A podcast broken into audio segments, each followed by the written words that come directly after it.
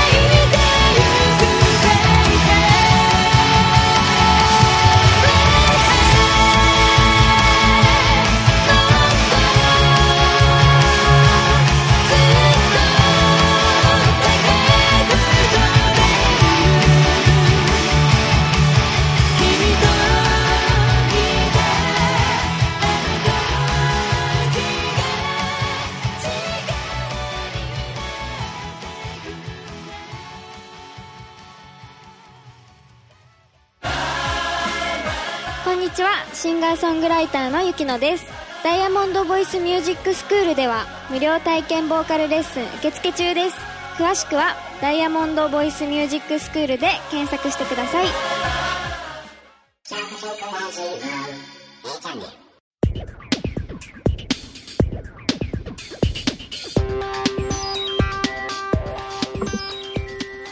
い、えーそれでは今日も早速、えーミッチーさんをお招きしたいと思います。えーミッチーさん、今日もどうぞよろしくお願いします。よろしくお願いします。えー前回ですね、えー最後びっくり、私はびっくりしたんですけど、え、メキシコの男性と 翻訳してたんですかって結婚して、まあそれでメキメキシコに行かれたということで、まあ日系企業に就職しましたということでしたが、うん。ねど、どんな業界の会社だったんですか、日系企業です。えっと、それはもうメーカーで、うんえっと、日本に本社がある、えっと、現地法人、メキシコの現地法人なんですね。で、同僚は、うん私一人が日本人で、同僚はみんなもうメキシコ人。で、ってそうなんですかいう感でも、じうんでも。会社にとってもありがたいですよね。日本でメーカーでね、営業事務をやってた方が、日本のことよくわかっていて、メキシコにいてくださるなんて、こんなありがたいことはないですよね、日本の会社からしたら。そもそもその、うん。同僚たちにも恵まれて、すごい楽しかったんですけど、でもやっぱりそれでもう30代の前半ぐらいになっうんてたんですよね。うん。でもなんか私の中では、うん、なんかこうずっと OL しかやってないっていう気持ちがだんこう芽生え始めていて、20代から OL しかやってない。海外に来たけど、うん OL しかやってない。うん、っていう気持ちも、なんか自分の中で自覚し始めた時期。はい。うん。その、あの、旦那さんはメキシコ人ですけども、はい。文化って違うじゃないですか、基本的には。はい。はい。そこでのなんかこう、戸惑いとかはあまりなかったんです。もうメキシコに何人いたんですかね、2年間の間、最初の2年間の間で。うーんと、あの、外国自体には私、あの、自分がすごく興味があるので、たとえなんかこう、まあ、異文化とかあっても、それは結構楽しめるうん、タイプなんですね。ただ、うん、あの、最初の1回目のメキシコ生活の間に、い一度、あの、犬に噛まれたことがあって、うん、あの、番犬ですね。番犬。番犬番犬って番犬。大きい番犬。あの、メキシコってすごくこう、高級住宅街では、うんなんかすごく本当にこう、もう本当に高級住宅街っていう感じのところで、うんうん。人がまあんまり歩いてない道もあるんですよ。すごく素敵なんですけど、ちょうどそこのとこで、あの、こうドアが、まあ、開いた時に番犬うん2匹大きいのが出てきて、私それうん。になんか噛まれて、で、100針縫うような手術をしてとかっていうことが一度あっ100て、うん、100針ってすごいですよね。すごい細かくなってもらって、通3針とか10針とか言うけど、100針ってどこかまでたんですか、で、そのことがあってから、うん結構あの、があの、その時働いてたその学校も休まなくてはいけなくなったりとか、うんちょっと日本に帰ってきて傷の手当てをしたりとかしたことがあって、結構ちょっと落ち込む時期があったんですよね。でもそれがあったからこそ、なんかこう、メキシコにちょっとふわふわした楽しいっていうことだけじゃなくて、もっと地に足がついた生活にそれがあったから変わり始めたんですよ。でもメキシコでも肺炎寸前が2回あったりとか、いろいろもうなんか病気とか怪我とかもいっぱいしたからこそ、なんかこう生活という本当に生活の基盤がメキシコにあるっていうことがだんだん3年4年かかってでそのメキシコ人の、まあ、ミュージシャンだったんですけど彼結婚したこともあって、本当に生活というか生活がでできてきたっていう感じですだからメキシコの生活も足掛け10年って長くなっちゃったんですけどえー、でもその肺炎って、その1回目の時にその犬に噛まれて、日本に戻ってきて、また戻ったっていうのもすごいと思うんですけどね。その、そのまま戻らない人もいるかなとは思っちゃうぐらいですけやっぱり。魅力が、海外で生活するっていう魅力が私にはとてもあったし、うん日本で生活してても海外で生活どこで生活してても人っていろんな思いをするじゃないですか、悲しかったりとかうん泣いたりとか、うん何々が辛いとか病気や怪我もするし、でも楽しいこともそれだけあるわけでそれがただ単にメキシコだったっていうそういう感じですね。当時もその旦那さんにお会いしてたんです。かえっと1回目のメキシコの最初の頃にもう会っていて、うーん。でで彼はやっぱりアーティストの人だから私なんか今までずっとこう社会会社員生活とかしてても、時々ほっとなんかこうつまんなくなっちゃったりとか悩んだりとかする時って、もう20代の頃から結構美術館とかうん行ったりとか映画見たりとかそういうアート関係ってすごく癒されてたんですよ。うん。でメキシコもそういうアート関係ってすごくいっぱいあるんですね。で、そういうところに足しげく通うみたいな音楽聴いたりとか、うん。その流れで多分旦、まあ元旦那ですけど、今となってはうん。あったっていう経緯もあって、うん。でもその肺炎になったっていうのはじゃあ、結婚してメキシコに戻られた後ですか ?2 回なったっねさっきおっしゃ1った。回目もあったんですよね、そういうことが。なんかちょっとメキシコシティ空気がつかなくて、あの、高知の、あの、富士山、富士山の5合目と同じくらいの高知であって、盆地だから、うんで、人口何千万だか2000万、ちょっと忘れちゃったんですけど、すごい、ものすごい人口がいて、で、うん空気も結構汚くて、私結構こう、塵埃のアレルギーとかもあるから、うん。なりやすいっていう気管支炎みたいな、気管支炎がすごくひどくなっちゃって、なんか、まあ、とにかくなんかいろんな、いろんなことが、うん。まあ、あって、その間本当になんかにそれだけいろんなことがあってもやっぱり戻るって、それだけの魅力があったんですね。そうで本当にまあ。日本に帰るのは逆にちょっと私にとってはちょっと怖かった。うん。これ言うとちょっとね、うんなんかみんなにあまり理解されないんですけど、日本の方がちょっとかります戻る勇気がなくて、うん。わかります。私、あの、アメリカに、あの、会社勤めして10年目に1回アメリカに行ってて、うんで、でやっぱりアメリカとかってこう、なんていうか、何かこういうのやってみたいと思ってるんだったら、うちをやればみたいな、なんでやんないのみたいな 世界じゃないですか。で、なんか失敗してもまたやればみたいな、その、その明るさみたいのが、うん当時の日本で私は感じられてなかったので、なんか私今に、アメリカにいる間、こう、すごいポジティブだけど、これは日本に帰って、同じようにポジティブでいけるかなっていうのがすごく不安になったことがあって、だから真面目にこう、日本に、日本社会に戻って、そのままやっていくっていうことが、いけるだろうか、あ明るい、ポジティブにね、いけるだろうかっていうのすごい悩んだことがあるんですよ。で一回本当に、アメリカにいる時って、そのもう会社も辞めてたから、うん別に家庭も持ってなかったので、まあ言ってみれば、どこって何してもいいわけじゃない。ですか。その、次に。そこまで自由になっちゃうと、日本に帰るのがいいんだろうかっていうか、なんかこう次、そうだよね。1年後私はどこで何していくかわからないっていう、うんうん。なんていうんですかね。すごく自由なんだけども、うん実は私はその時に、私ここまでの自由はいらないなって思ったんですね。なんかどっかになんかこう、そう、帰るところとかがあるとかっていうのは、それはある意味幸せなことだなって思ったっていうかうん、どこに行っても構いませんっていう、それってなんかちょっと寂しいものがを感じて、だからそのさっきおっしゃった日本に帰るの怖いっていうのはなんとなくわかります。うん同じように入れるかなって感じですよね。海外にいる時の自分と。うんうんうん。そう。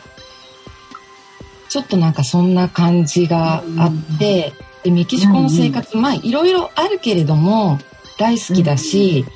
友達にも恵まれたし、なんかメキシコの方がやっぱちょっとこう肌に合ってるな、私っていうのはずっと、ずっと感じてて、でも、なんかその間に、やっぱなんか長いからいろいろあるわけじゃないですか。そう。なんか旦那さんとだんだん別居とか、まあ離婚までもしたんですけど、うん。さっきね、でお仕事もね、やっぱりうんずっと、えっ、と、え、OL しかやってないって悩んでたっておっしゃってましたからね。うん。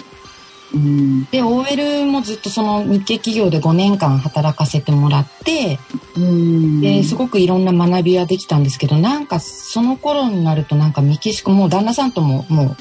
うお別れして、まあ友達付き合いは今でも、今でも続いてるんですけど、家族家族っていうか、んあと姑とかとも。でもなんかう友人、その後にも友人たち、メキシコ人の友人たちでも結構こうカメラやってるフォトグラファーの友人がいたりとかして、ん。その人にやっぱ影響を受けてなんかちょっと写真っていうものの世界を見させて、メキシコ人のなんか写真家たちもすごくいいものを撮ってるし、ラテンアメリカのフォトグラファーの人たちの雑誌とかもいろいろ見たりとかして、うん。その頃から結構写真っていいなとか思い始めた。そこで写真に出会ったんですね。そう。じゃあちょっとその続きを、えー、2曲目聞いた後にじっくり伺っていきたいと思います。はい。帯吉之さんで、夕焼け旅行。「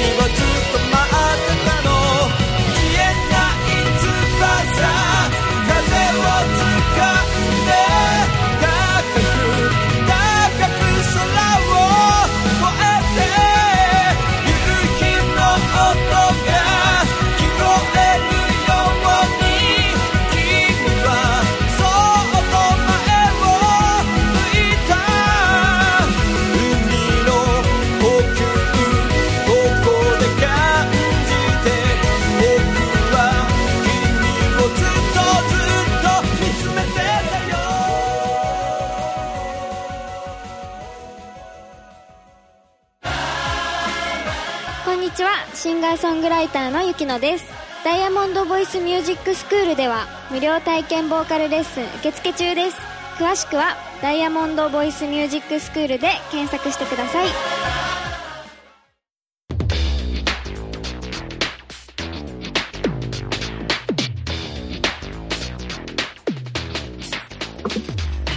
はい。えー、それでは先ほどですね、うんいよいよ今のォトグラファーのお仕事につながるのかなっていう、そのフォトグラファーさんたちに出会ったっていう話まで伺ったんですけど、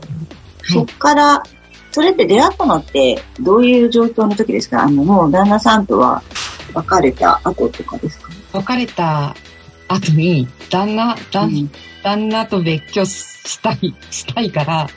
あの、うん旦那さんが探してくれたの。元旦那さんが探してくれたんですよ、お家を。で、私は旦那さんとの家を出る形で、でも旦那さんが探してくれた家に引っ越して私一人で。で、その、そこに、そこのなんかマンションにいる人たちの中でなんかアーティストたちがいっぱいいて、その人たちと仲良くなったら、カメ、カメラマンさんがいたりとか、絵を描く人たちがいたりとか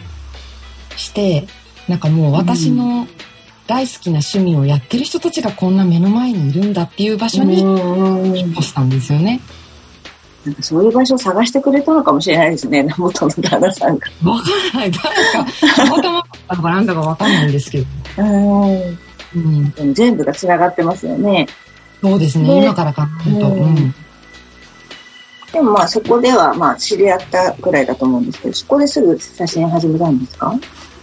いや、特に始めたわけではなくて、彼らたちと付き合う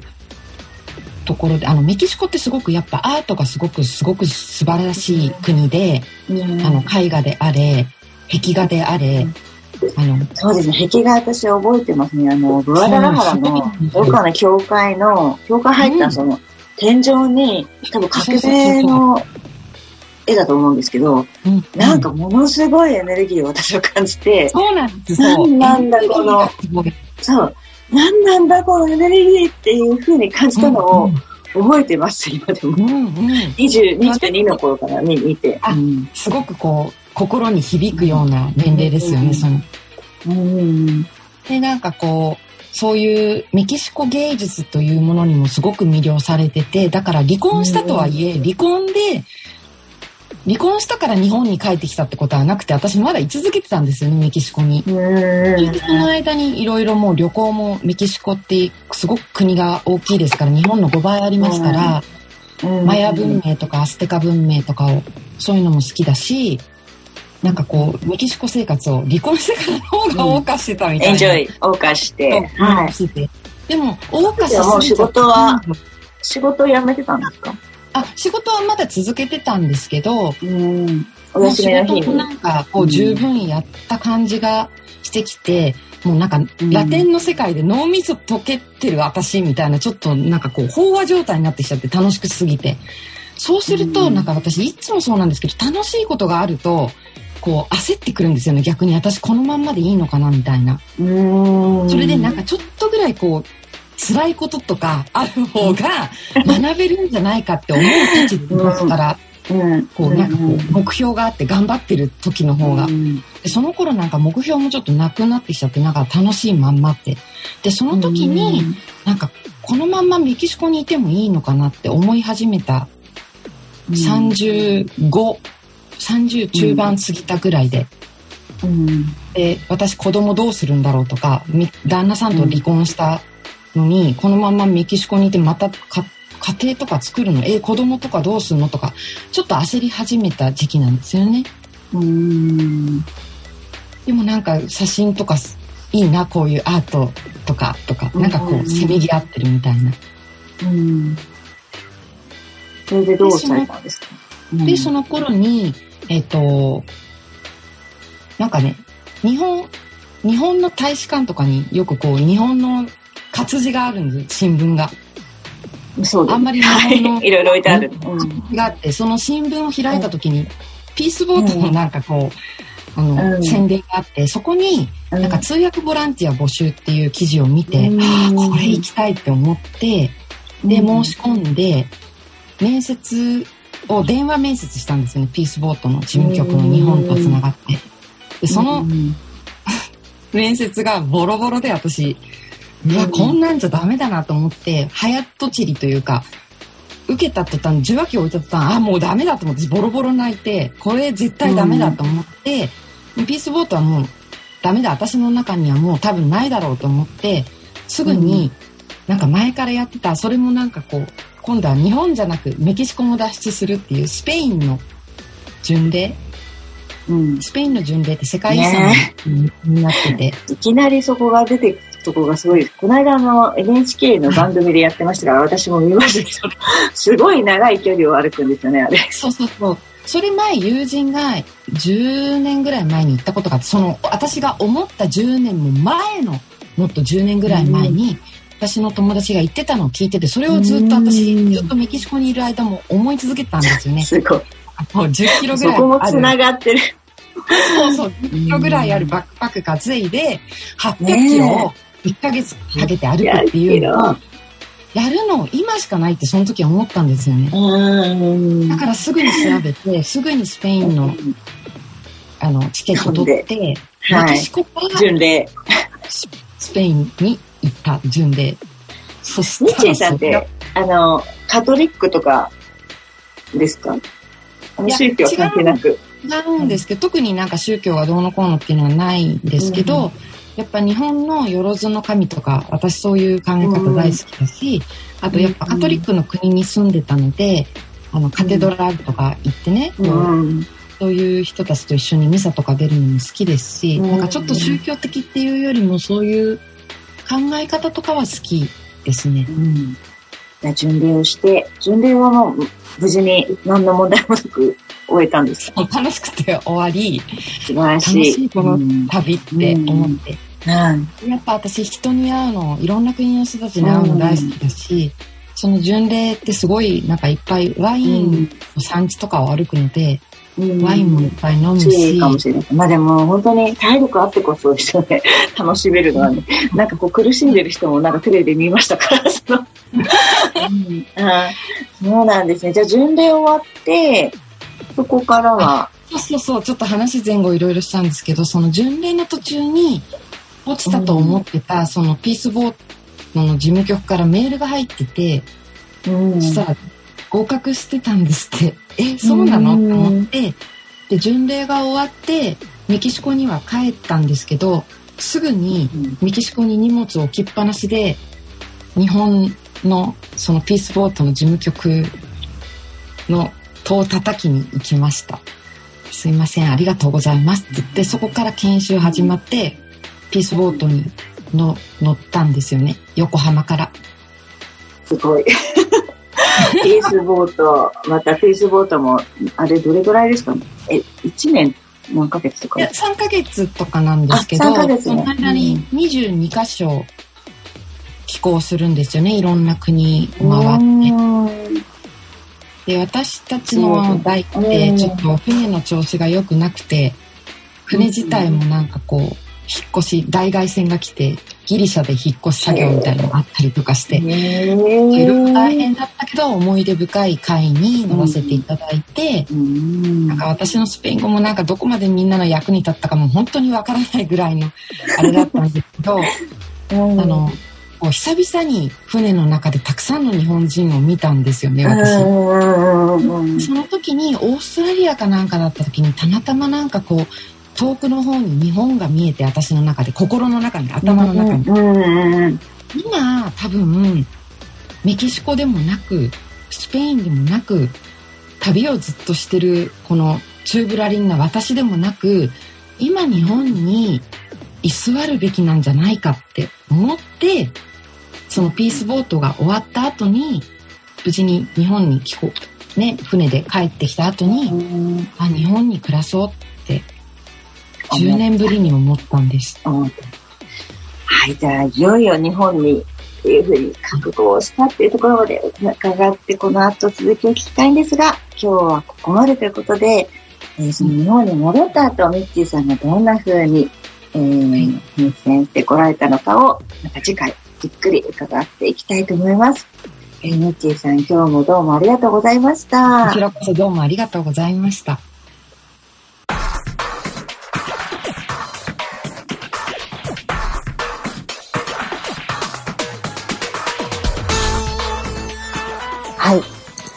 ミッチーこと西久保道夫さんの第2回キャリアインタビューをお聞きいただきました。いかがでしたでしょうか、まあ、今回伺っていても私はあの前回に引き続き、やっぱミッチーさんってあの自分の好奇心とか心に正直にあの本当に、え行動されることでどんどん展開されてきた方なんだなというのを改めて感じました。えーまあメキシコで日本のねメーカーのめ現地法人に勤めることになって、まあ、20代からずっと OL しかやっていないじゃないかっていうことでちょっとあのー迷いというか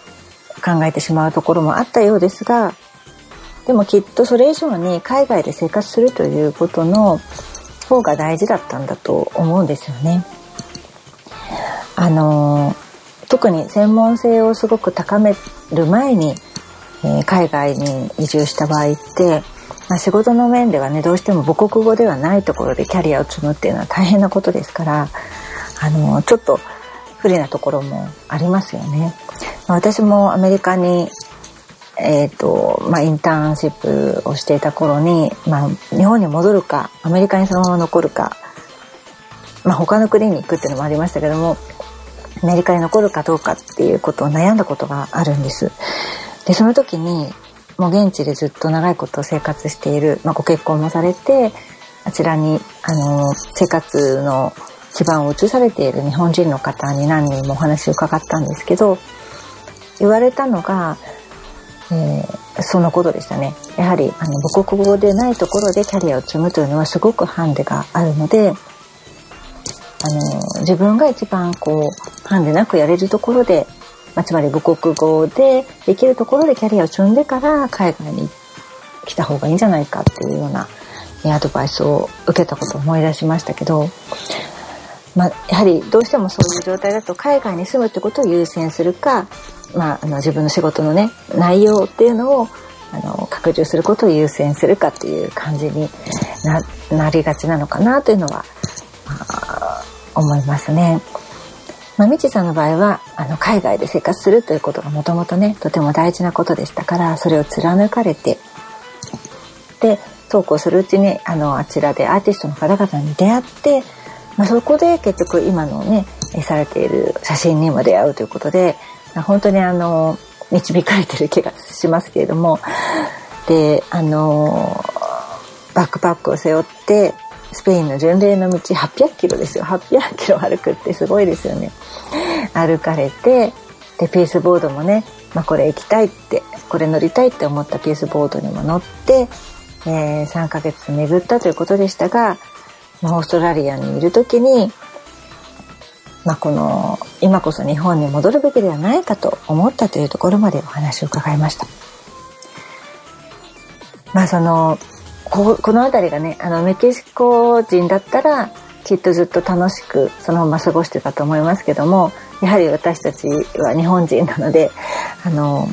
ミッチーさんおっしゃってましたけどももうちょっとなんか目標に向かって頑張るとかちょっとぐらい大変なことがあった方が成長できるんではないかっていう思いが芽生えたっておっしゃってましたよね。まあ、この辺がどちらかしか知らなか知らない方が楽なんじゃないかって思うことが私もあるんですが両方の考え方が共感できてしまうと、まあ、その狭間で悩んだりすることも多くなるかなと思います。